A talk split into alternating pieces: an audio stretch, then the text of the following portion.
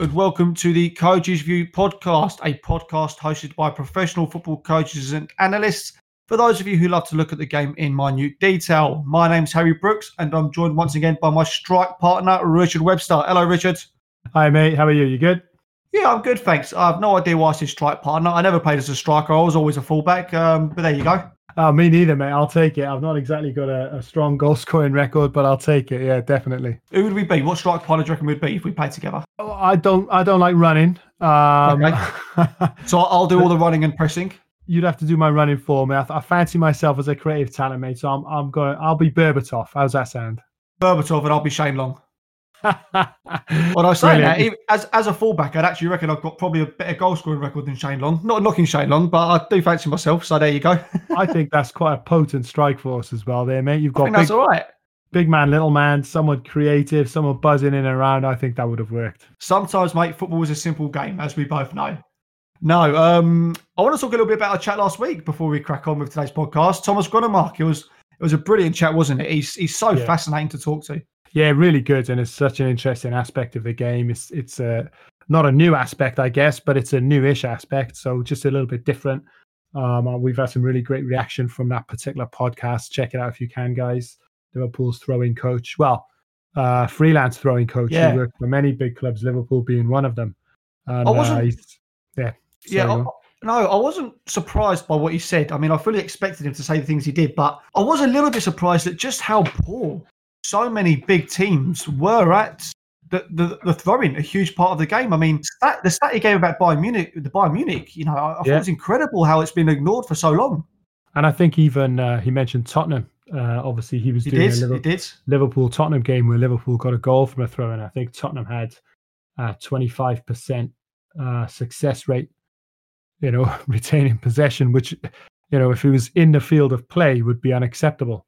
Um, or if he was just in a normal, let's say, normal passage of play would be unacceptable. And, you know, if, you, retaining only a quarter of the of your throw-ins, aren't you better off? It begs the question, aren't you better off just committing a foul throw? Yeah. Yeah, yeah. Give it, give it a throw to the statistically, you'll-. You'll keep Yeah. the ball more often anyway. So It's, it's crazy, isn't it? Absolutely crazy. I do wonder how far though, and you know, a throw-in specific coach is definitely an inclusion in the game that is very much needed. But I do wonder how far it will go. I mean, me and you have spoken before, haven't we, about having specialist positions or specialist coaches? Yeah. I do wonder how far it will go or needs to go. I think uh, football moves quite slowly uh, in Yeah. terms of changes. So I can't see too I mean too many radical changes. We've had some good ideas, like we said about specialist positions and stuff like that, and borrowing uh, ideas and concepts from other teams, uh, from other sports. But um, I don't think it'll go too far. I think more and more more and more teams will go down that route in terms of maybe a throw-in specialist and look at that aspect. But football tends to move gradually, I think, with the changes. So I think do it'll be a wonder while. if clubs may look even towards people like you know your me, me and yourself with like one-to-one specific coaches that come Yeah. in and do certain technical practices, or if they will just leave that to their own staff or or their own players. Because you hear obviously a lot of stories, and obviously players tell us that you know after training, a lot of the time they just take it upon themselves to go and do the extra work. Whereas I, I wonder think if you know been- clubs might look to it, employ um, freelance one-to-one coaches. Yeah, clubs have been doing that for a while anyway. I know clubs have employed coaches to come in on short term Yeah. on a short term basis. Skills coaches, technical coaches have different names for them. Those sorts of at academy level and pro level. But a lot Yeah. of players, uh, a lot of uh, especially some of the bigger players, um, they have their own guys anyway. That we, Yeah, people are surprised when we tell them that, aren't they? They're very surprised when we tell them that, you know, even Yeah. professionals at the highest level of the game that no, they do extra work on the outside. They're always like, well, surely, surely the club can cover it. And I'm always explaining to them, no, you really don't quite get it. Well, it's really hard for clubs because when Yeah. they, if if you're in a, a club that's succeeding or doing very well, the schedule's really tough. So uh, you could end up large chunks of the season, you know, uh, Saturday, Wednesday, Sunday, or whatever it might be. So three Yeah. fixtures, three fixtures a week for a lot of the players. So a lot of it's about fitness maintenance. So then, how are you supposed to hone your skills? How are you supposed to actually improve um, Yeah. tangibly? And you hear stories about the dedicated players staying staying after behind uh, training afterwards. Uh, and generally, they're the ones who rise to the top. But there are guys out there who have their own nutritionists, have their own personal coach, yeah. have their own technical coach that they might have had before they were a professional player. Um, so that's happening more and more. Yeah. I remember years and years ago when I, my first ever hero um, in football was Edgar Davids. Um, and I remember when he joined Tottenham Hotspur, obviously being a Spurs fan, I was over the moon, but I was still a young kid at the time. And we went down to the training ground um, looking to get his signature. The first and only time I've ever done that. Uh, my uncle took me down, me and my brother. And um, I was probably, what, seven or eight at the time. And I remember very vividly all the Spurs players, you know, the likes of Robbie Keane, Michael Carrick, etc., Aaron Lennon, they all came out around the similar time. And I think we, I think my, I remember my uncle telling me it was two hours later wow. when Edgar Davids had left. Yeah. Um, and at the time, we were just getting really wound up with Edgar Davids because because I was a young kid. I didn't understand. You know, I thought he was just being rude, not coming out to the fans. But obviously, being a coach now, you realise that actually, no, even though he'd already had his career and achieved incredible things, um, he still insisted on staying extra to do a lot more work. And I thought, looking back to it, I thought that was incredible and really. And as you said, you know, you can always tell the ones it's, it's clear as night and day the ones that do the extra work. Well, yeah, I mean that continuous development and uh, always striving to better yourself is um, it's an important aspect, mate. Especially when you're talking about the, the top level of the game, professional athletes. And I think that's the subject we're gonna we're gonna talk hopefully with our our guest. Uh, yes. a little bit later on. Yeah, well, speaking of our guests today, we've we've got another fantastic guest lined up. Uh, a QPR Foundation Phase lead uh, called Manisha Tailor, MBE. Um, but you know, being a QPR coach, it's an incredible thing, but it barely scratches the surface of what she's achieved, doesn't it? No, she's, her CV's absolutely ridiculous. So it's yeah. going to be fascinating to talk to her about the many things she's done. She's she's an author, she's an MBE, like you said. She's yeah. she's becoming well known now in the field of mental health and well being and, and that sort of aspect of the game, as well as obviously achieving big things at uh, a big club like QPR and a professional at a professional level. So it's going to be fascinating to hear yeah. her story and yeah, and her background and everything. Yeah, like we, we, have a good relationship with QPR, don't we? So we've liaised with uh, Manisha quite a few times in the past, and yeah, she's absolutely fantastic, and and I can't wait to speak to her. And you know what? Should we just get her in? Let's do it, mate. Let's get Let's it on. Let's do it. So we are delighted to welcome Manisha Tailor, MBE. Manisha, thanks for coming on. How are you? Yeah, no, thanks for asking me. I'm good, thank you uh, enjoying no. enjoying some downtime. But yeah, good. Yeah, no, the pleasure's all ours. The pleasure's all ours. So um, I spoke to you earlier today, um, and to be honest, I don't really know where to start because you do so many different things um, that are so admirable. It's it's just incredible. So uh, the best place to start is probably to talk about you know your your role in football as well as mental health. So for our listeners, would you be able to give a brief overview um, in terms of some of the projects you do um, and how that entails with the football side of things as well? Yeah, sure. So um, my my current role is I'm foundation phase lead at QPR at the academy uh, under under Chris Ramsey. But before I kind of I, I delve into that, I think um, what I'll do is just give a snapshot of how kind of how, how I got there. And I I don't come from football first, so uh, my background's in primary education. So I specialized in uh, early childhood education. So I did a, a BA in education. And initially, for me, it was, I loved working with uh, the idea of working with young people. And when I was growing up, there were very few uh, female role models in football, and there wasn't a clear pathway as we see it now. So it's great now. The women's game's evolved. Um, there's a lot more opportunities through county FAs, through regional talent clubs uh, for like girls to take part in football. Whereas, I mean, I'll be 40 this year, so it definitely in the 80s, uh, we, we, my love of football started when I was nine. I would be one of very few girls playing football, and then on top of that, being I, I've um, I'm British Asian of Indian heritage, and growing up, in a in a South Asian household, although my mum and dad were quite liberal, um, and, and, sport was huge in terms of influence in, in the house, and, and not just football. It was you know cricket. Um, me and my dad and my twin brother we played pool and snooker um, and squash. So we were quite a sporty family. But for my mum, she the, the attachment of football and me being Indian um, and how that would be perceived on the family, uh, and, sorry, and, and the wider community was was quite huge with mm. regards to culture. Yeah. So uh, I remember when I was nine, um, my best friend Jenna. So my best friend Jenna, uh, we went to the same primary school, and she played for Barnet. So, which is my, I live in, I live in the borough of Barnet. So that would have been our closest, like local, um, elite team, I would say. And she said to me one day, "Oh, why don't you come? We've got trials." So her mum spoke to my mum, and my mum said, "Look, if you can, if you can take her, then no problem." So anyway, I went, and and I got in. And then I thought, oh God, now I'm going to have to tell my mum that I've actually got in. like, what do you now? What do, you, what do I now do? I just went there because you know me and me and Jenna loved playing football, and that's pretty much what we looked forward to when we were at school.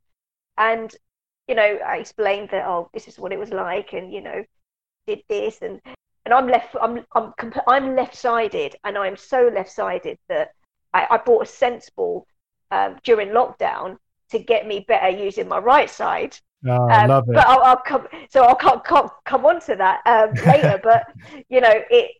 So I remember, uh, like saying, there was this one story, and I was really proud of that. Oh, he got he got he got me to cut him, you know, um, on the right, and then I was able to take it on my left, and I scored.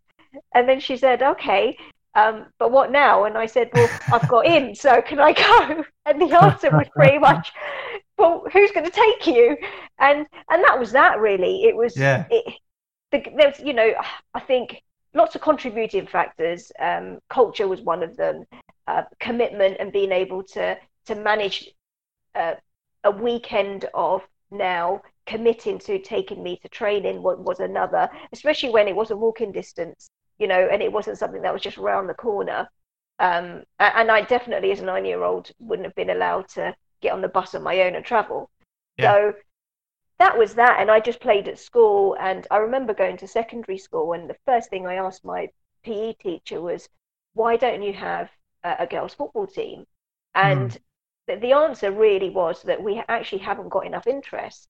So if we if we can find more girls to field a team, then I'll be more than happy to do it. And throughout the duration of my secondary school years, that was pretty much what it was like. That yeah. you would be one of few um, and then again, like I said, you know, with regards to, to culture and the taboo around stereotypically uh, jobs that South Asians traditionally go into, football definitely wasn't one of them. And if you're uh, a female and you're South Asian, then there, you know, there's a greater taboo around yeah. football um, attached to that. So I, I soon realised that you know being a player was it, it was almost not in my lifetime and, and probably maybe you know had I been born generations after with the female game now a lot more evolved I think that there's a lot more uh, governing bodies doing great work around uh, diversity and using role models that we do have. Um, maybe that might have been different for me.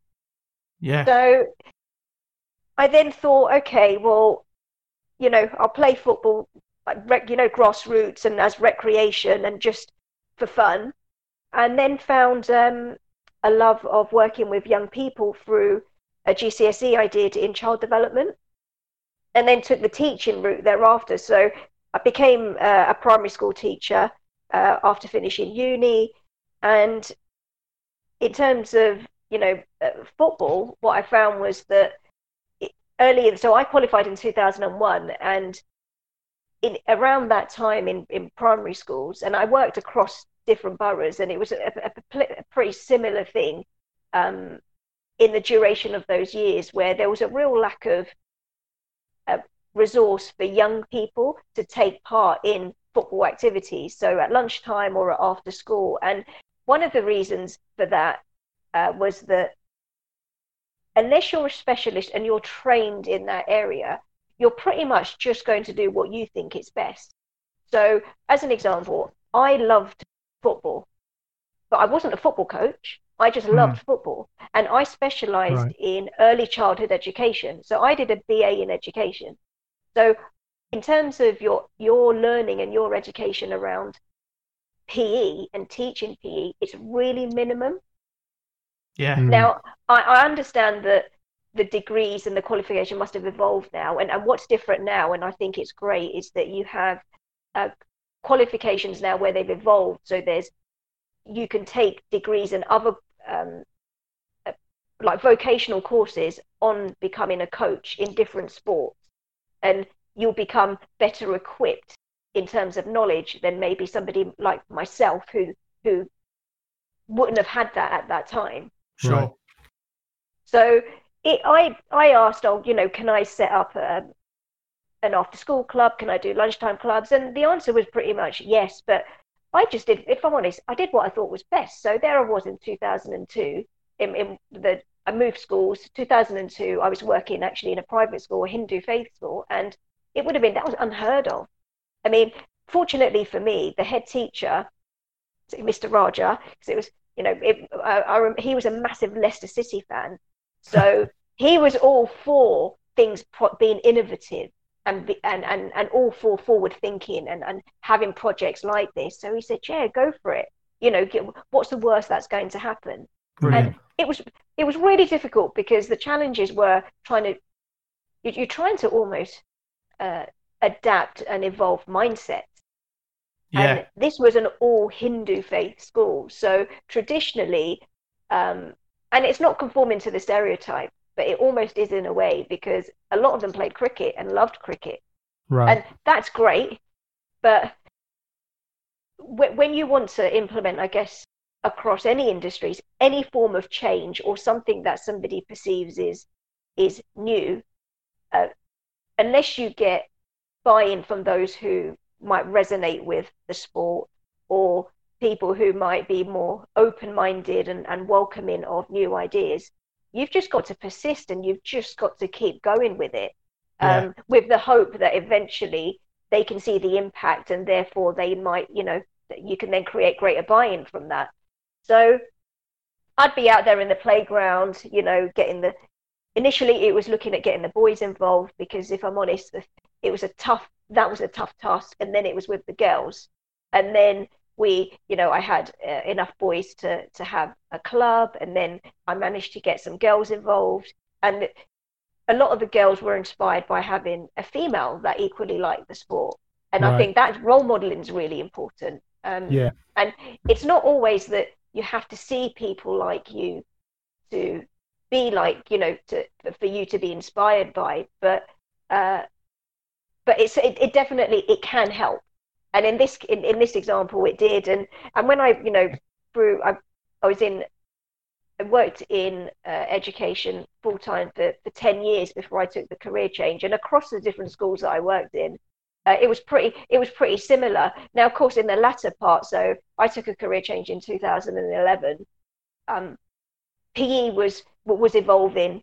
Um, there was a lot more um, support for schools with uh, how to educate and upskill teachers on how to teach physical education.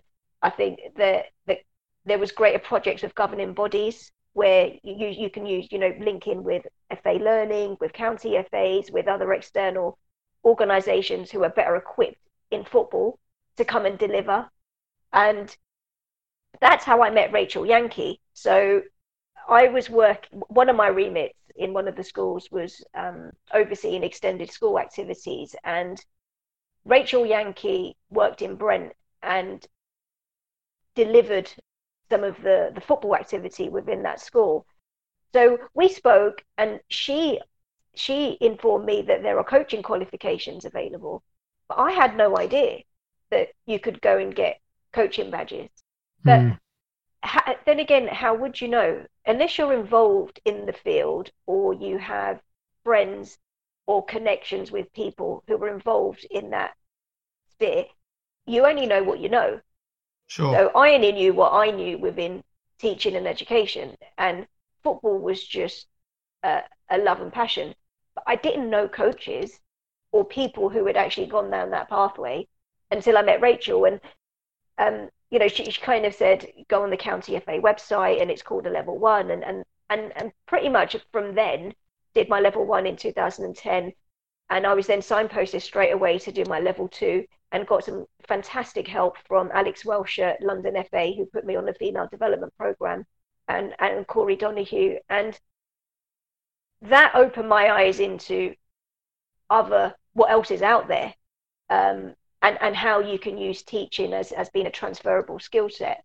And you can have knowledge of learning and how young players or how you know children learn, but it was then upskilling myself and developing the subject knowledge that you also need because you need to have the subject knowledge to teach, but you also need to know how to teach and disseminate information so that players learn.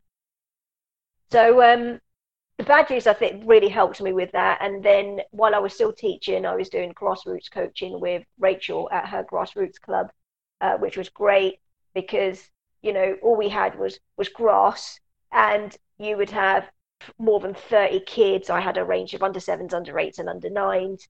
You know, it, you wouldn't really know who's coming and who's not coming. Um, it you'd be there before the session started to pick up the dog mess and to scoop things up and do a walk yeah, yeah. and make sure uh, you know make sure that things were safe for them to for them to have a great time for the two hours that they were with you but that's real coaching and if you can work in those environments and i feel um, manage a group and create a learning environment that lets them grow and allows them to to learn and get better then you can take that those skills and that knowledge base anywhere. Um, and then just personal circumstance really that uh, steered me to coming out of working full time which was around uh, my brother and and my mum. So I became a young carer when I was 18 uh, along with my family. Um, unfortunately my brother when he was in school was really badly bullied and as a result of trauma and um, and, several horrible things that he went through as a young person. He became depressed, which then led to schizophrenia. He was sectioned um, for a period of time, and that was a really difficult time for for me and and everybody with how we adjust. And bearing in mind, my sister at the time was only five because there's a big age gap between us. And at the same time, my mum had a triple heart bypass, and I was trying to complete my master's in leadership, and I just felt there was too much going on. All at once, so yeah. It was there was too much, um, and although it was it was a number of years where you know with my brother's illness, but it was I just you know I, I felt I I needed the time to be able to just uh, make, reflect, hand in my dissertation, manage how I'm feeling, and manage things at home and then with the view of going back into school uh, full time. So I qualified. Um, I passed my training to be a head teacher. So for me, the view was, I'll come out for a school term. So I ended my contract August 2011 and felt January 2012 I would now perhaps go into a role where I could lead my own school and have sport as a as a real focus in helping children learn and develop. Anyhow, that didn't happen because beauty of networking is that the people I networked with and connected with while I was teaching, uh, once they were got to know that I'm now not working full time, it was they were just you know got getting getting me involved in projects. So uh, I was getting getting more involved with working with Rachel. I then was on the other side of um, being able to go in and act, deliver the PPA cover as opposed to before when I'd be the one uh, organising the PPA cover. Mm. I, this time I was the one that was going in during the lunchtime and I'd be or or you know after school I was delivering the football sessions. I helped Rachel with her football program to evolve and develop uh, curriculum plans and and other projects and other educational projects. Uh, also got involved with with that part of things um, at Gibbons Records at her grassroots club. And then pretty much from then on, just found myself uh, working in about four or five different jobs to make ends meet because yeah. I, I felt so much more connected with football. And that connection was then bringing me back to the connection with my brother. So what I didn't mention was my brother's con- condition is is very unique in the sense that he only speaks verbally to the voices he hears, but he doesn't articulate verbally to, to us um, otherwise. So right. that's been that's been like that for for, for about 15 years. So what we have to do is adapt and we have to sense and know and use other forms of communication to engage with him. Mm. Okay. And and that also I feel um, made me adapt and evolve when I was teaching and then when I was coaching with regards to how you cater for different people. Yeah, and it definitely yeah. opened my eyes on um, different ways of learning. Sure. So, sure. Um, yeah. So he, you know, like I said, with because his condition was was is is is so unique. What we you, you have to you have to manage that um, one in the way that you see fit, but one in the way that is going to benefit him. And football was a tool for me of connecting with him. And right. then I found myself um, delving more into opportunities that might be available for helping him and people, adults like him. And yeah. one of those was through linking with Wingate in Finchley, which is my local non league club. And we started a project for adults with mental health and disability with the support of Anwar Uddin at Fans for Diversity mm. um, and, and some support from the FA and Middlesex County FA, uh, which was great because it meant that my brother could get involved, but it also meant other adults like him within the borough could, could uh, benefit too.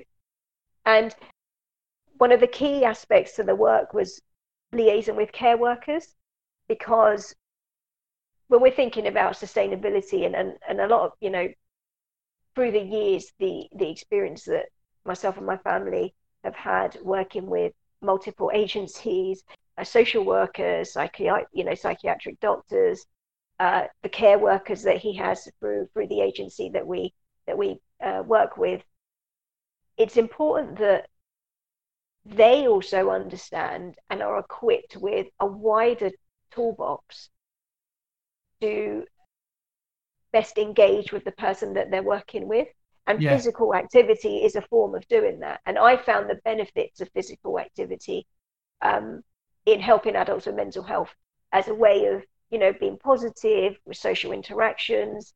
Um, it's, you know, possibly in, in endorphins with uh, with any activity with regards to, you know, sport and, and physical exercise it was it was a safe environment to allow them just to to engage. Uh, there were people who were, you know, within within the you know within the environment and within the space that it wasn't as though anybody felt excluded. And uh, and and that's what you want and that's what made it so great. And unfortunately um, because of lack of funding we've had to stop the project over the last year. But Right. It's definitely something we'd like to continue in the future. But just the point on um, I wanted to make around working with the, with, with the care workers was that they I found that they developed through the through the time in the duration of the project with how to find other ways of connecting with the people that they work with. Right. And, yeah. And it's hard because I've seen it. You know, the amount of that there's been a number of uh, care workers that I've worked with my brother over the last 22, 22 years. Mm. And the most important thing is its consistency, and that would be for for for anybody with uh, vulnerabilities or, or young people that you you you want the if you're working in close contact with somebody, uh, consistency is important because yeah. that allows you to build relationship and rapport and, and, tr- and mutual trust. So it like you know the working with and engaging with the, the care workers was was a big part of the work. And I'm, I'm pleased that they equally benefited uh, from that. And as my journey went on in in, in the world of football um, the mental health work actually de- uh, developed into various projects. So with Wingate being one of them and then Child in Mind been another, which is um, a book that I published uh, in 2018, and it's a makeup of a of session ideas uh, attached with stories, poems, scenario cards, uh, role play activities that help youth professionals. So that could be teachers, it might be coaches, it might be other educators um, to help young people engage with different aspects of mental health. And a right. lot of those activities and sessions have come from my experiences of teaching. So things that I would have tried, uh, my experiences of working with external agencies, so such as Show Racism, the Red Card, for instance, and and uh, delivering some of their outreach work, um, and and doing some and continuing to do supply teaching because up until me becoming full time at QPR, which was in 2018, actually, it, it, it 2000, the summer of 2018, I was part time at the club, mm. which meant that I was still doing four or five other jobs mm.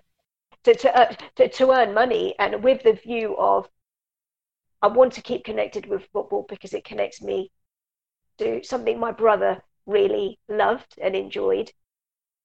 I want to continue doing all this work because it allows me uh, a form of channeling my frustrations around what's yeah. happened. Because I think even though it's been more than two decades, it you don't it you don't heal um, no, completely. Yeah. And but 18 years of our lives, we've done everything together. And then yeah. with the click of a finger, now you can't. It's all changed. It's, all changed, yeah. And I and because I see it every day, I live it every day. Um, it, but there's still reminders of things that we used to share and what we used to do and how different yeah, things are now. And look, you become a lot more adaptable and and you evolve as a person uh, in how you live your life. But it it's still there and you still have the hope and i think that's what drives me is and that's what drives you know my family and in in the you're inspired by hope with the view that he wasn't always like this therefore yeah. we've got to keep trying to help him manage so that he can eventually lead an independent life again mm. um, so that drives me to continue to do all this work because you know I've had various conversations with people around like work ethic and you know I've been called a workaholic and a perfectionist yeah. but I just you know I would term it as um as I, I'm I'm relentless with how I how I work I, I am ambitious but I think that ambitious uh, having ambition is great because um everyone should be allowed to dream I think yep. uh, I think dreaming is healthy yeah, um, sure. whether you're a child or an adult. Yeah. But it's also a form and a tool for me to channel how I feel. And I have a, an inspiration for that. Mm. So I found this, I found work and engaging in in work uh, as as a you know as a tool for helping me with my mental health and how how I feel with the situation almost almost therapeutic in a way yeah definitely and, and and in that respect i don't see it as work and, right yeah. and i thrive on i thrive on challenges and yeah I, perhaps that's come from what i've experienced because you know uh, there, there's some stories i've shared about my brother um, and, and i did it in the and i shared it in the forward of my book where you know his condition was was so bad that he didn't recognize any of us he didn't know oh. who we were he, he didn't know who he was. He didn't recognize his surroundings. He was kidnapped by his bullies and just oh. left missing for three days. And there's, you know, some some things that you would not wish upon anyone. Um, and th- these, you know, these things, I, I, what I, I didn't go and seek counselling. I didn't go and share this with anybody at, in in the in the early years of when this was happening because right. um, it was you're st- I'm still trying to understand what's going yeah. on.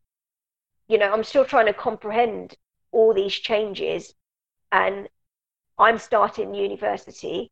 He was supposed to be starting university, and my sister's only five or six. So there's a number of things that you know you think, oh, well, should I have spoken to somebody? But but it's quite easy saying that and then you think you you reflect and you look back and you go well why didn't i actually there was there were multiple factors there was so much going on and i felt the best thing for me to do was to um, was to be bold and and and not put it to the side, but yeah, uh, find a way of managing it. And and being able to manage it really meant that I had to be focused. So it was just keeping focused on uh, what was important at the time and what needed to be done, and that was based around making sure that I was okay, my mum was okay, like my dad, equally, you know, my dad and my sister. So if we are, if we're healthy and we're in a positive frame of mind, we can help my brother. Yeah. And we yeah. can help each other. But if we're not, that gets disrupted. So it, it, it, it meant that if, for example, I was having a bad day or I was feeling low, I had my mum to lean on and vice versa. Mm. yeah, And, and it became very much sharing things with, with my family um, as a tool for sharing and being open and talking, uh, which, you know, which is important and, and, and that's healthy too. So Mm. I, I just found that I, I wanted to do all the things maybe that my brother would have loved to have done, or yeah, I, I view it that when and, and I do see it as a when he when he does make recovery and he is independent, that how proud he would be of, you know, work me being in football and, and working Yeah. in football and, and having evolved all these projects. And and the other thing for me also was that I also recognize how difficult it, it will be for him where Mm. he makes a full recovery in terms of jobs. So me setting up like Swaggerlicious Limited, Yeah. it wasn't just about me. It was I will set this up so that when he makes a full recovery, here you go, you, there you go, you deal with it. Yeah. yeah, yeah, So I mean, just- I sorry, No, no, no. I'm just in ca- captivated by listening to you speak. It's honestly, it's really inspiring, and yeah, I think it's incredibly impressive that you know that the, the things that you you and your family have had to go through and have gone through, but yet you've managed to to use it as inspiration to almost almost use it as inspiration to go and and to put good back into the world, and whilst also still following your dreams. I think it's incredible, to be honest. I think what I tell you, my biggest learning has been because I've gone through a roller coaster of emotions in, in the time. And I'd be naive to say that I was always being positive and that I was always seeing it as, okay, I can, you know, I, I can persist and um, I can be resilient because I wasn't always like that. And, and I think it's, uh, it, that's okay. And, I'm, and I can see that now, and I accept that actually that's okay. There was a time where I didn't want to be at home. I, I was I was so angry. I was so upset. I, I Mm. couldn't understand how people could behave in that way. Yeah. I just I couldn't understand it, and I thought to, to not have that compassion and that empathy for for, for how you're you know for, for the impact of your behaviors, I couldn't comprehend it, and I thought um, I, I don't want to be in the environment, and for me that environment was being in the house. I didn't want to be in the house just Yeah. because I was so angry. And when he went to um, when he was sectioned and he was in the hospital, it, I didn't want to go there because yeah. I couldn't accept that my brother was there, Mm. and I couldn't accept that he's he's got the, he's he's got a mental health condition. I couldn't accept it. Mm.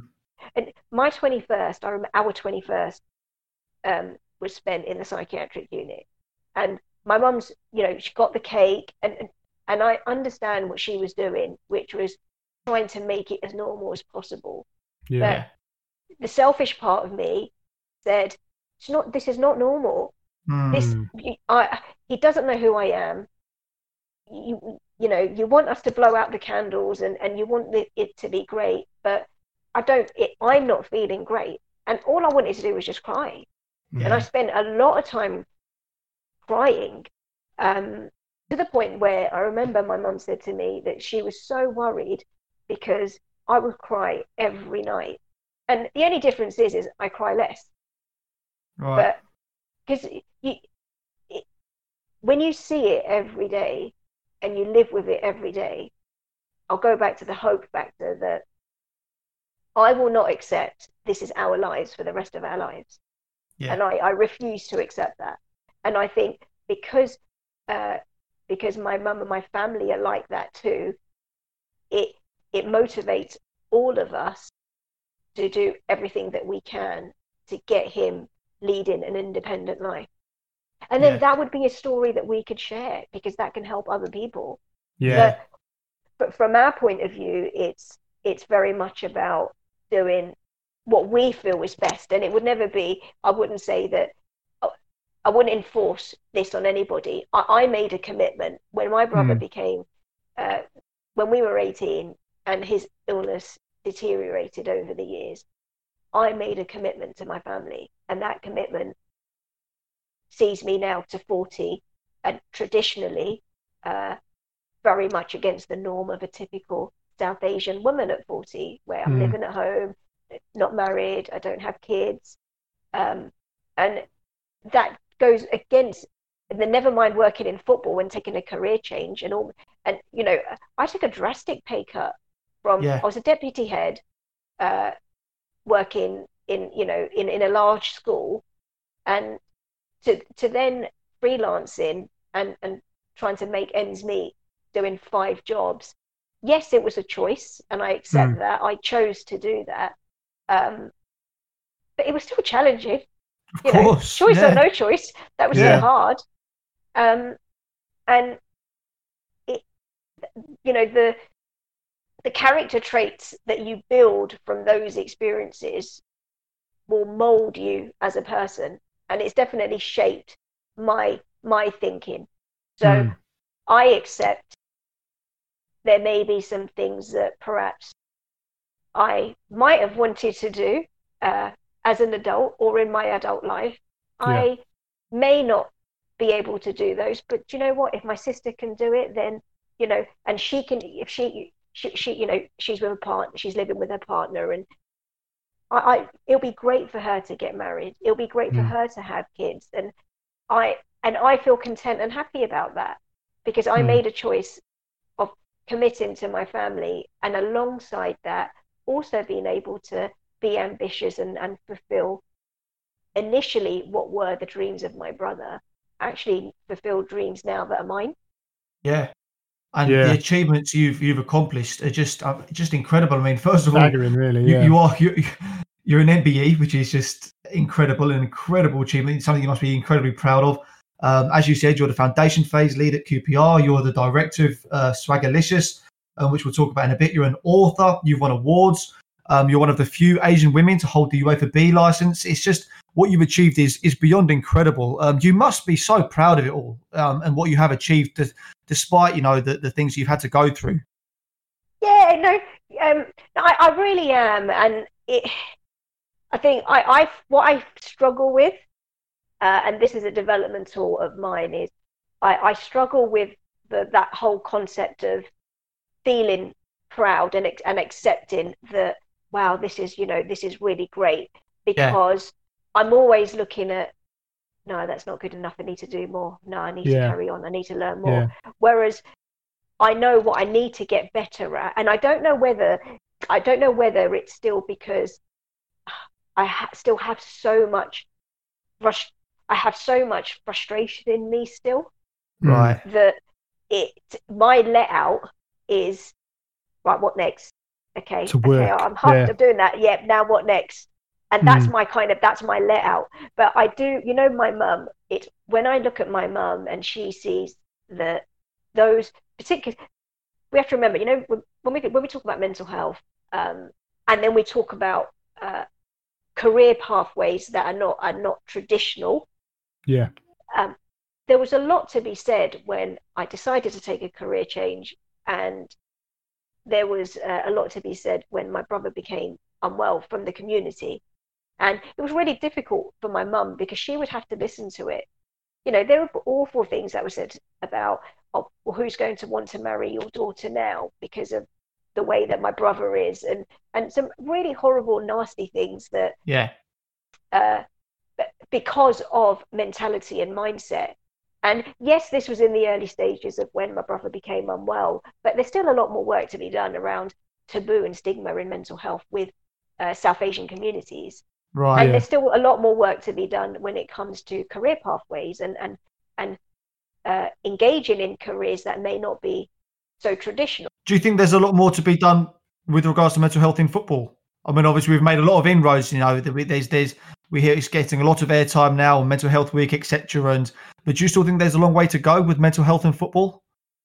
I think what needs to happen now is, like you said, I think what's great is governing bodies uh, in football, uh, and and there's governing bodies outside of football who are generating a lot more discussion around the subject, and I think that's great, and that needs to continue. But it really needs people of influence and and position of power. So that could be your uh, you know the footballers and the athletes who have following people will listen to them yeah so it needs it needs them i feel now to to stand up and and and talk about their experiences without being afraid sure and the sure. more that they do that the more i think governing bodies will have no choice but to listen. Do you see that, that, that there's been progress then? Because obviously there's there's um there has been a lot recently in terms of um, it getting more airtime, like Harry says, with uh, Mental Health Awareness Week, and and lots of prominent people have come out and started to talk about it, and there's perhaps a, a bit less of a stigma um, in talking about mental health issues. Um, but if we look at uh, if we look uh, what's happening now in America with the protests about um, you know the problems they've got with racism, and, and, Black Lives Matter. You know, you could argue that uh, we see these things, we we see these things crop up, and um, you know, kick racism out of football and, and things like that. Kick it out campaign. They've been going for a long time, um, and and it seems to be making progress, but slow progress. So if we look at the the the, troubles in America at the moment with Black Lives Matter and all of all of the things, all of the fallout that's happening there, um, and we're looking then if we compare that to uh, mental health awareness. I agree that there's been progress, and, and the first step is to get more and more people talking about it, more prominent people talking about it. But do you think sometimes we're slow to progress because the first stage is to talk about these things, but then is there actually going to be any tangible work done, um, let's say by clubs at club level? Um, or would you like to see more done? Or do you believe we're already making steps in the right direction? I think that we've always, as a country, uh, I, I, think that we've always been quite slow in in getting things uh, off the ground. Yeah. And if we look at how football's evolved, that's also evolved very slowly. Yes. And but whether you know, and and like the women's game and how the women's games evolved is is a big example of that. And there is still a long way to go with um with not necessarily getting a, getting it on equal par of the men's game, mm. but uh, but making sure that it does receive the credit that it deserves within its yeah. own right. And with regards to mental health, I think having um, Prince William and um, the, the the work being done by the Royal Foundation and using prominent people of like high esteem uh, to promote the message is is really important because like i said that if you have people in positions of influence and power they can yeah. help to create change a lot quicker yeah uh, i was interested earlier you spoke about role modeling and with your background and your you know circumstances yourself being a, a south asian uh, female football coach you'll be a role model to a lot of a lot of young females a lot of asians going into football hopefully obviously we're seeing the growth in the women's game which is fantastic and there's more and more role models uh, in the women's game, which is a brilliant thing for everyone to see. And we've seen the growth thereafter. Do you believe then that we need uh, really prominent role models in the area, the field of, of mental health and mental well-being, to start speaking out, like role models across across the game? Uh, definitely, I think that um, role models can help in, inspire and engage other people to feel that they're not alone. So mm. the documentary I saw recently with Prince William, and it had, for example, Marvin Sordell sharing his story. That's great and that's fantastic, and and it's mm. it almost saddens you that he had to go through that, and to the point where he felt he could no longer play. But that story, hopefully, will inspire somebody else who may be feeling in a sim, you know, who may be able to resonate with that or feeling in a similar situation that actually um, I, there are people I can talk to, and I'm not alone. That he, he he was feeling just like me. Yeah. So I think the ro- role modeling is really important. I think the more that prominent uh, uh, um, influential people start sharing their stories and becoming advocates of positive mental health and well-being, um, the more people will open up and the more they will go and seek help. Mm. I, I, think that the work the governing bodies are doing, like you know, like I said, with with, with the FA, uh, is is definitely helping with that. So I sat on um, the mental health steering group with the FA with um, uh, with Alex Welsh and, and, others. And Alex Welsh, he's the chief exec at London Playing Fields Foundation, and they do some fantastic work through coping through football, mm. um, and using that project to uh, engage with adults with mental health and provide them with a safe environment to to take part in football and, and other activities and, and other forms of education. And as a as a result of being on that group, we were able to contribute to a mental health guidance that is for coaches and available as a downloadable PDF for anybody to, to, to bin to and have a look at. So it I can see from that that the FA are definitely trying and are actively yeah. trying to put things in place to to help provide some education to people. But once this education is out there, it now needs individuals to continue the work. So, like you mentioned about Black Lives Matter, that, that just cannot be for a day. Yeah, exactly. similar to any form of inequality or unfairness, generally, mm. it we have to uh, respect, tolerance, empathy has to be embedded in your values in how you live your life. So if you go about your daily business in that way, mm. you will be at being an you will be an advocate for whether it's Black Lives Matter, whether it's for uh, LGBT, whether it's for gender or whatever it might be, whether it's for mental yeah. health. So, and that will just become ingrained in you because it's actually part of how you live your life. It's not just for a day. And I think for me, the question uh, to ask is what happens after Black Lives Matter? What happens yeah. uh, after this mental health documentary? That mm. do does do the individuals within the world take the responsibility to yeah. be active in advocating yeah, I guess what we want to see is lasting change, isn't it? Uh, an actual, yeah. an effect that that, that has a, a far-reaching or progress uh, uh, more than anything else um, is is the key, isn't it? I want to ask you um, as well about obviously you've got this role with uh, Queens Park Rangers now, which is you know big football club with a huge history, and you're you know you're part of the professional side of the game now, which is fantastic at the in the youth academy. And myself and Harry, we work with young players all of the time, so we run an independent academy that will play against uh, professional teams and just trying to help young people to to reach their potential. So I've worked in and around football for oh, a long time now, I guess about 20 years or coming up to 20 years um, in all sorts of different uh, different levels. Um, with your with your expertise or your knowledge and experience, let's say, and the work you've done on different projects in, in mental health and wellness and well-being, what challenges do you see um, for academy players? Because that's uh, and in particular during this time. So football itself i've often thought this and we work like i say closely with young players from sort of seven up to up well up to everything really 22 23 your adulthood. Um, and it's a very challenging environment anyway uh, and, and you'll be around a lot of young people that are trying to be very driven they'll be trying to uh, achieve something which is you know incredible you know, to to drive themselves on and hopefully become a professional athlete.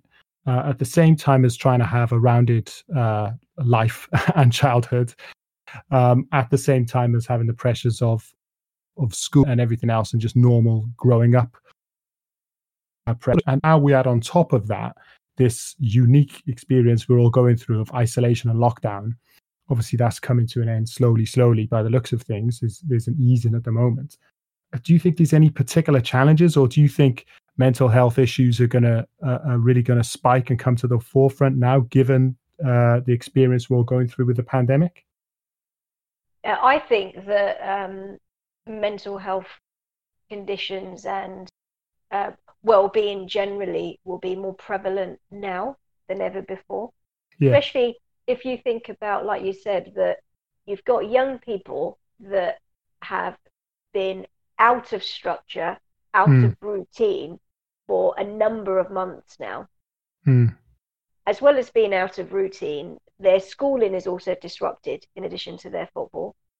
Um, you've, they've been in and out of school, homeschooled, and for some, that's been proven to be really challenging because um, of their, their their home environment, and and that can differ from player, you know, from player to player. You might have some that are living in a flat. You might have some that are living in a larger home.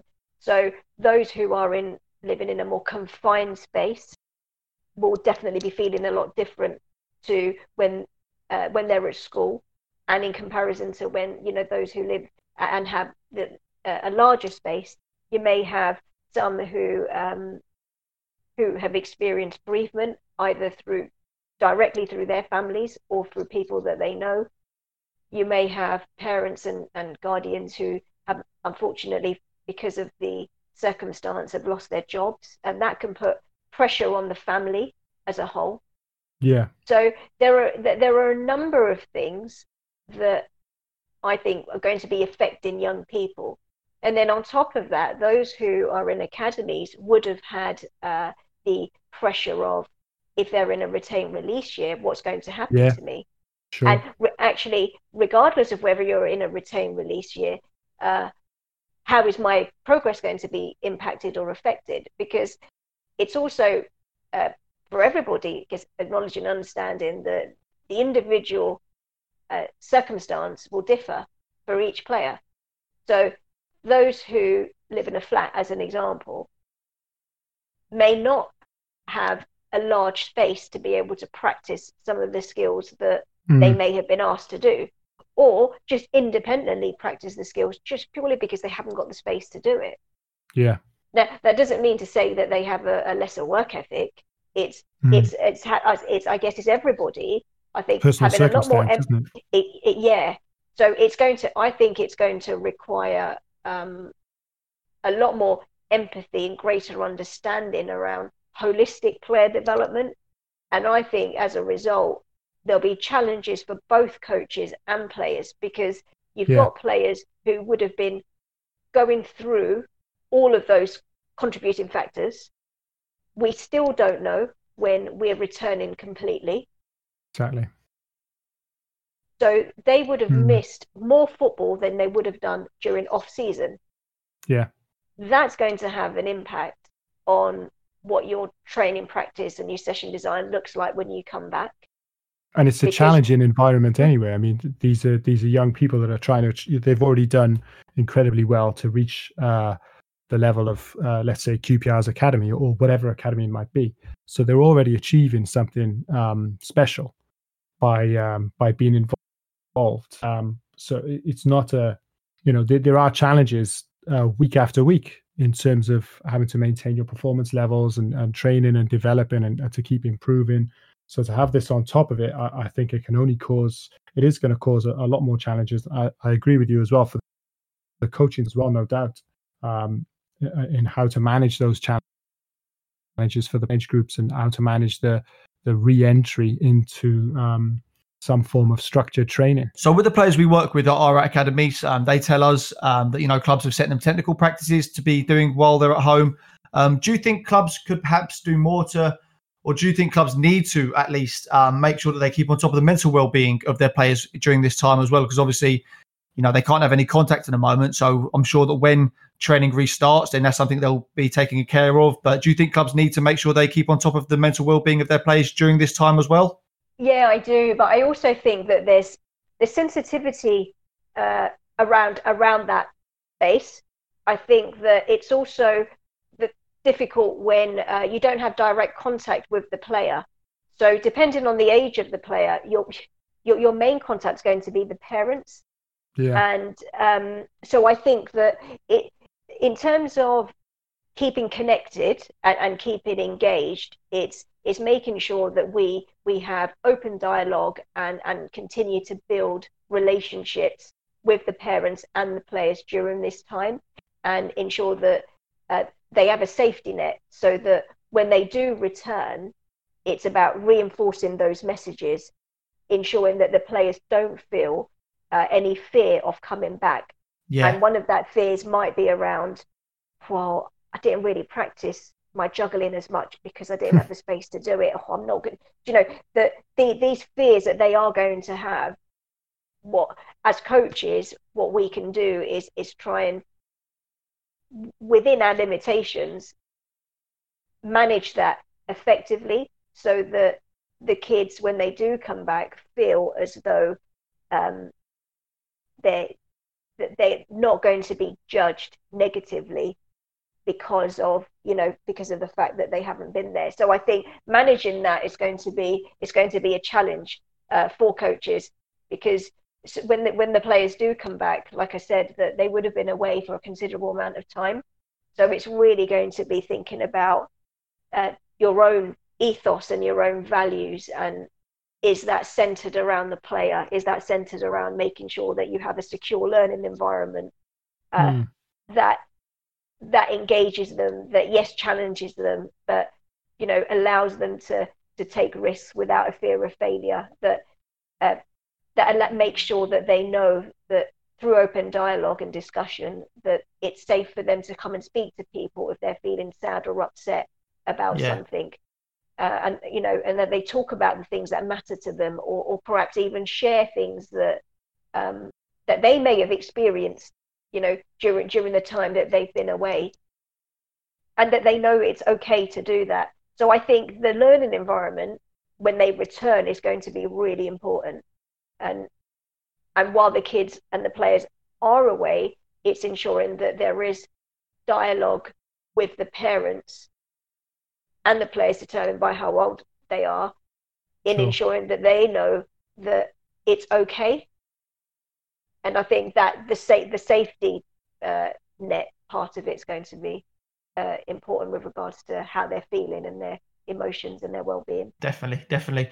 One person, um, slight change of topic that I know um, is a big inspiration for you and, and, it's been a mentor for you is is Chris Ramsey, someone that me and Richard have, uh, you know, have, have spoken to quite a few times before. We know we know Chris. Um, and how much of a mentor and an inspiration has Chris been for you at QPR? Yeah, Chris for me is hugely inspirational. And um, if it wasn't for Chris, I feel that I perhaps wouldn't have got the opportunity to come in and volunteer initially right. at, at the club.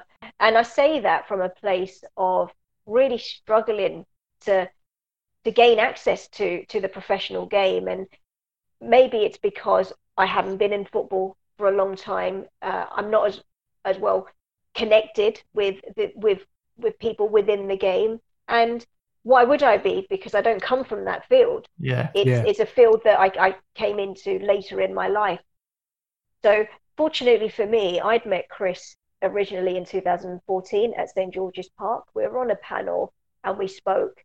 I didn't have my B license then because I passed that in 2015. So one of the things he said to me, which really stuck, and that was, whatever you do,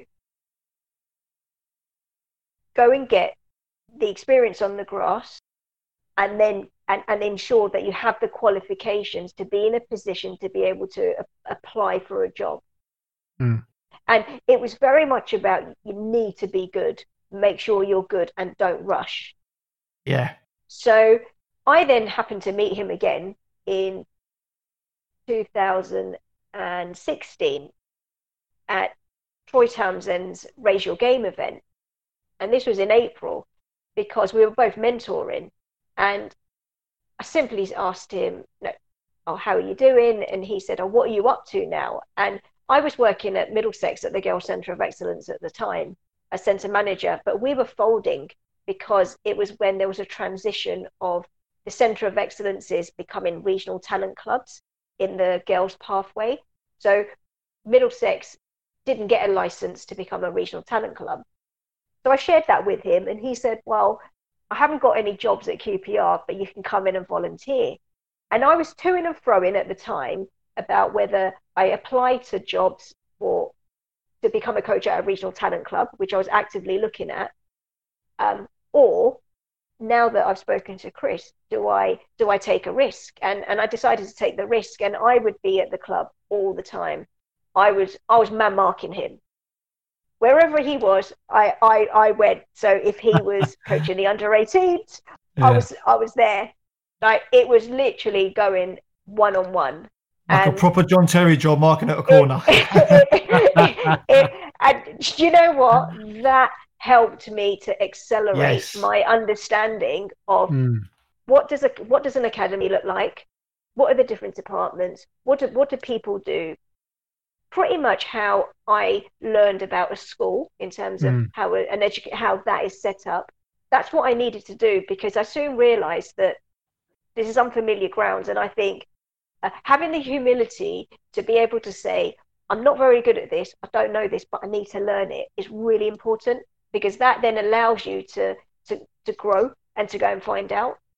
So I asked Chris whenever there were any in services, any CPDs, any meetings, and I was allowed, could I could I attend? And he was great. He said, Jen, no problem. Um, but with the under 18s, it was very much, but you need to stand on the side. Her, Paul Furlong was leading the session. Don't ask any questions to begin with. And only if he asks you to do something do you do it. So right. initially, I wasn't even the cone picker.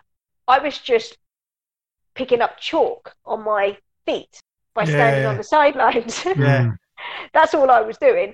And that then led gradually, because I was there all the time, so I would get there at 10 in the morning. I would leave at eight or half eight at night because I'd want to see everything from the under 18s right the way to the under nines.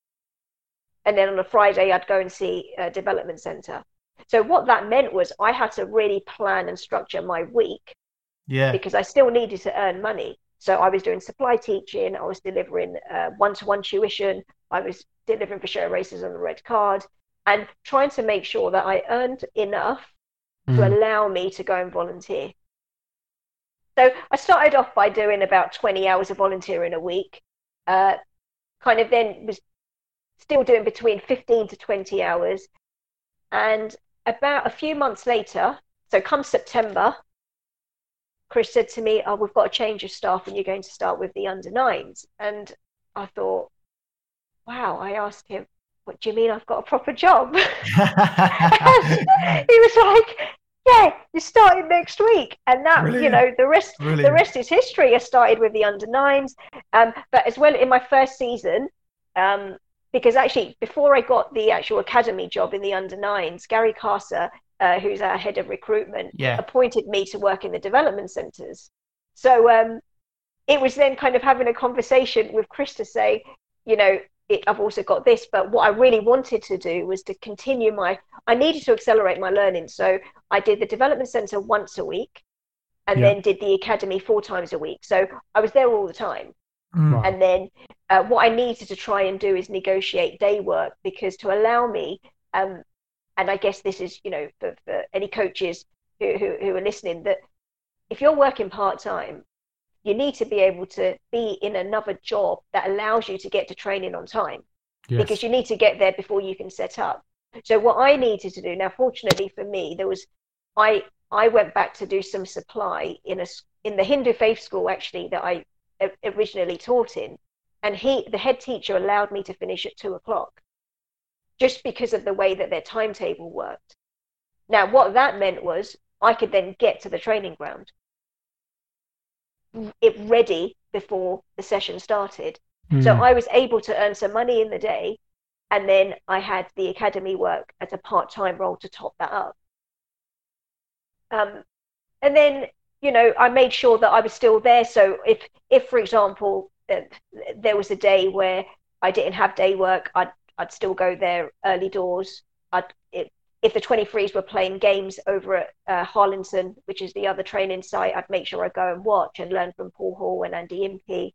Um, whenever Les was there, I'd speak to Les. And it, what, what the great thing about QPR is that it's not only diverse, but it's very open. Yeah. And I feel being under Chris and also learning a lot from Alex Carroll, our academy director, um, with regards to operations and how that part of the academy works. Um, it, it has, has, been great. And that what's important is you yourself understand and realize where you want to go with it. And you may not know that straight away, but because I came into it a lot later in my life, I pretty much did know. Yeah. yeah. Based on just life experiences that and and and the thing with Chris, he he's he's very honest. If you're not good, he'll let you know. Yes. If you are good, he'll also let, he'll also let you know. Mm. So he, I mean, look, it wasn't. It, I know that my job was definitely not tokenism, um, yeah. and I know that the volunteering hours and and being under his wing, learning from him and and the senior coaches, asking questions, get getting to know his philosophy like at the back of my hand because those were the things that he wanted. He wanted somebody who he can help grow and develop. And he yeah. knew when I got the job, and he was honest about it, and, and I'm honest about it too. I wasn't the best coach when mm. I hmm. got that job because you you know it, and and why should I be? Because I'm not an end product. Mm.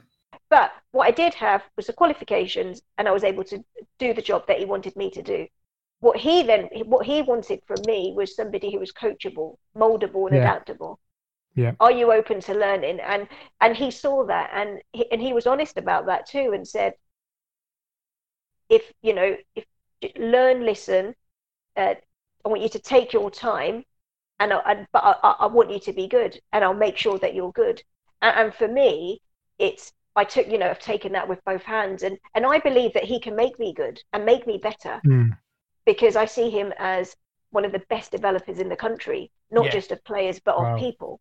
Yeah. And I can see how much I've grown and accelerated as a coach, as a person in the four years that I've been there. So I'm, I feel honored that, you know, I have him uh, as my mentor. And yeah. the only difference to, I guess, being full time in comparison to part time is that I have greater access with being able to be in the environment all day without yeah. the fear of not being able to earn money in the day. Yes. Mm. And and I feel that that's almost eliminated that stress and pressure.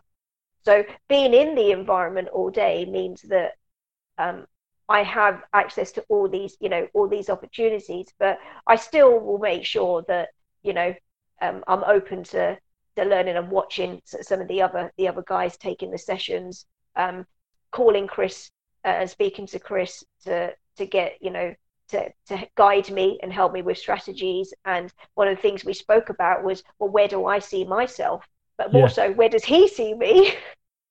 yeah. uh, which which which was you know, and he said that your where let's look at where your strengths lie, and and my strengths are in um, strategic direction operations and yeah. that's where uh, learning from both alex and chris is important because i start my a license this month although virtually um, yeah. uh, so um, you know I'm, I'm, I'm looking forward to th- that part of my journey uh, i'm looking forward to going into the fifth season at the club um, and, and growing and developing as a coach but equally uh, my role has evolved where as well as overseeing the foundation phase over the last two years, uh, Chris and Alex have given me numerous projects to do within the club, mm. whether um, whether it's to do with scheduling across all the age groups, whether it's to to help Chris with planning across uh, like the nines to the 14s, uh, organising cover, and you know liaising with staff.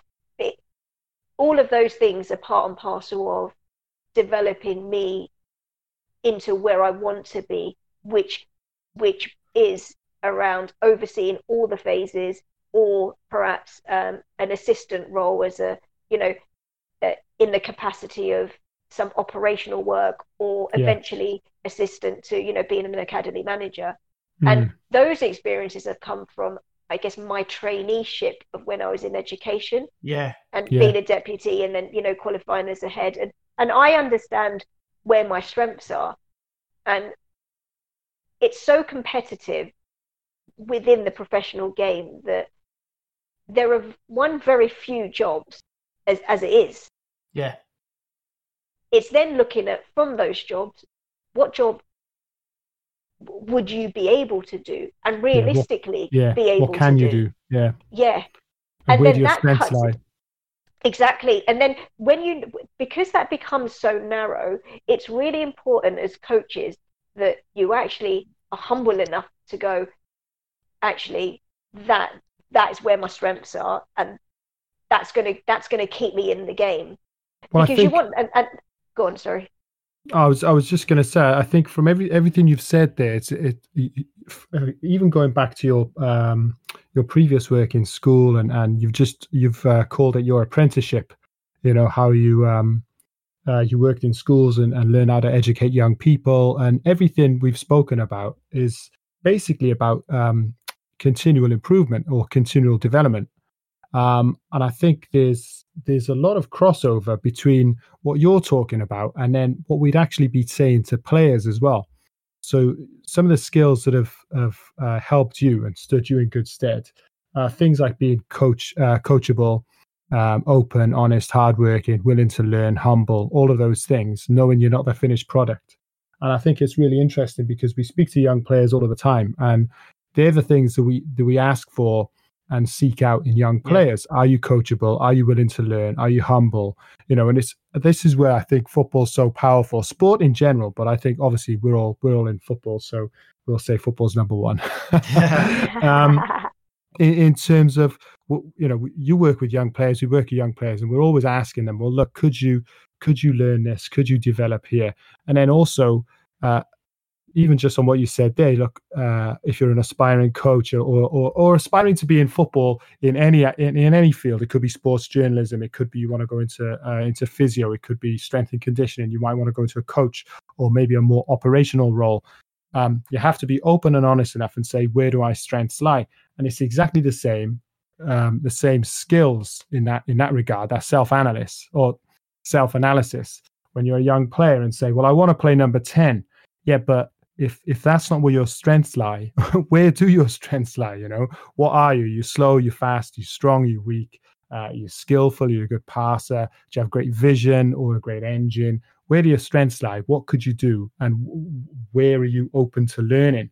And i think there's so many transferable skills that you've mentioned in your career as a as an educator and now a football coach and a football um, you know person in football at a professional level and in everything you've spoken about in, from mental health and wellness that are that are transferable skills we learn as young players. And if we can continue to develop those if we can if we can create a spark in a player or a habit for continual improvement uh, then they can take their passion for football in uh, as many different directions as they want. And i think it's really fascinating to hear very inspirational. Yeah, no, I, I completely agree with you, and and I, that has to come from the, the the coaches and the people that either you as adults or the young people are working with.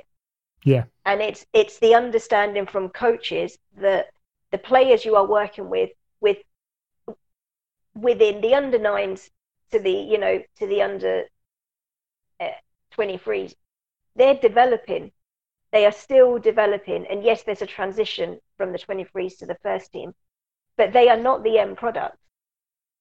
So and, and even the players playing in the first team so some of them are still they're they're still they're still developing. Mm. because you've got a cross range. So i think that um if if we want players to to reflect and to to look at um challenges and view challenges as as a form of learning and growth that they will be inspired by the environment the coach creates because the coach has to allow them to do that. And if if you've got for instance an undermaturated player that the, the player needs time but the player needs a coach who's going to give them time. Yeah. And and that's where I look at somebody like Chris, who uh, I would describe him as being visionary because it's it you need it's opportunity whether you're me as a coach or whether you're a player. So we must have some of the smallest players at our club, Hmm. and Chris sees beyond um, what's you know what's what's most obvious. So he will give players time. And yeah, maybe because he's he's he's got he's seen the whole cycle when he was at Tottenham, and he's got uh, um, experience to be able to to say actually I think he's got potential, but he needs time. Mm. And and he's not afraid to say to parents, um, look, I've, you know, I think he's he's got something, but we might have to play him across an age group just uh, just because he's you know he's undermaturated or or yeah. whatever it might be. He's not afraid to do that because he's so strong on his values and his beliefs um, within within the philosophy, and that that from him is no different to. Uh, I guess how he's developing me. He's so he's so he he believes in what he's doing with me, and you know he said to me he's taking me on as as one of his his projects. But that is no different all the players, all the players are projects because they're all developing. They're all projects. None of them are finished articles. Hmm. So and I think more... it's I think it's key what you said about um I really like that about the coach creating the environment. I think that's one of the messages we try and get across all of the time as well with our coaches. Yeah. Is, um, you know, you can have this, you can have different philosophies and different styles of play and different, um, different uh, theories on how we should set up and and things like this. But it's more about setting an environment that creates opportunities for growth. So um, it's really refreshing to hear that such a prominent figure in the game is obviously being an inspiration on yourself, and he's and he's setting this this approach and this environment right the way through a top club like uh, like QPR, where um, players of all statures and sizes and abilities and and maturation levels are allowed to to grow and develop in an environment that that encourages that. That's really refreshing. And that's i think that is a i think we, we mentioned it earlier about how slow football is to change sometimes. But i i certainly see that's one change from academies over the last i would say decade is this approach um uh, becoming more and more prominent of uh, the environment being key i think we are now stepping into that direction where where players there's more time for young players of different mm. of different uh, statures so I think that's uh, well, long may it continue. Well, I was going to say as well, though, Richard, is the, the environment we can see change for the players, but as Manisha said, and you've just picked up on the environment for coaches to be able to learn yeah. as well. And yeah. and Manisha, you talking about your relationship with Chris? It, I don't mind saying, I mean, he's never going to let me live it down, but I feel like I have quite a similar relationship with Richard in the sense of uh, mentor mentorship. Um, you know, and and and something that you said that Chris said earlier. Um, you know how um about to make sure that you know don't don't rush into things and i think it's so prevalent to, to nowadays i mean if it's one thing that i get asked more than often more more often than not um, you know people see the players that myself and richard work with um, professionals and academy players and and i get asked this question more most often it's how how can i be a coach that works with these players and and the message is always the same that you know you've got to get your experience and you've got to learn from others and and i'm very very grateful that i was um, you know i remember when i first met richard about five years ago now and somebody had told me about um, this this independent academy called Round World and this coach called Richard. Um, if I have really good players that um, that I coach in my Sunday league team, that if there's really good players, I should send them down to Richard. And um, and you hear that a lot. And um, I thought, well, I'll go down and see what it's like. And and I couldn't believe that the level of quality that Richard had put on in the sessions and and development. And like you with the volunteering, I think for about two three months, I just went down to watch Richard sessions and observe and just learn and almost be a shadow and just get the experience. And, um, and I think it's so important to have people like Richard and like you're saying about Chris that are that are willing to take people that perhaps aren't as experienced or have have a lot of room to grow um, to learn themselves. It's all well and good saying that players need to develop, but coaches need to develop as well. And and for me, what you're saying with you know your relationship with Chris, it, it certainly hits home for me. Yeah, no, he, you know, it, uh, Chris for me, like I said, is um, is is a prominent figure in in in my development and in the the game needs more people like him yeah. like les like alex yeah. who are forward thinking who are visionary and are willing to see beyond um, any protected characteristic and yeah. that's not just for coaches but all staff and and all players and and the more we can the more we can do that, the more we can create diversity because diversity can bring diverse thinking. Yeah. And yes. We don't want all the players in the team to be the same. You No. want different types of players. That should be no different to what your your makeup of staff looks like. Yeah, yeah, indeed, indeed. And Richard, I hope you appreciate that's going to be the first and last time I give you a compliment on this podcast. Don't expect anything else, mate. Yeah, yeah, Manisha, I'm, I'm I'm wary of taking up too much of your time. I mean, this this chat has just flown by. It's been Yeah. so captivating and and really inspiring. Um, I just want to say thank you for for giving up your time to speak to us. Um, you know, and best of luck for your, your UEFA license. No doubt you'll smash it. Um, yeah, thank you for giving up your time to talk to us. No, thank you very much. It's been um, it's been a pleasure to share. I think uh, if it can inspire somebody out there, then um, then you know I think that it, uh, we've we've done our job because uh, we want more people um, being open about some of the topics and subjects Definitely. we, we've we've mentioned and, and spoken you know and spoken about. Well, I'm sure will inspire. It's been a, it's been inspirational for us and a real eye opener and, and educational as well. So I'm sure it'll be an inspirational um, tool for for lots of people out there as well. And thanks again for coming on. Yeah, definitely. All that's left for me to do is say thanks again to Manisha, thanks to Richards, uh, thanks to you guys, the listeners, um, and we'll see you soon.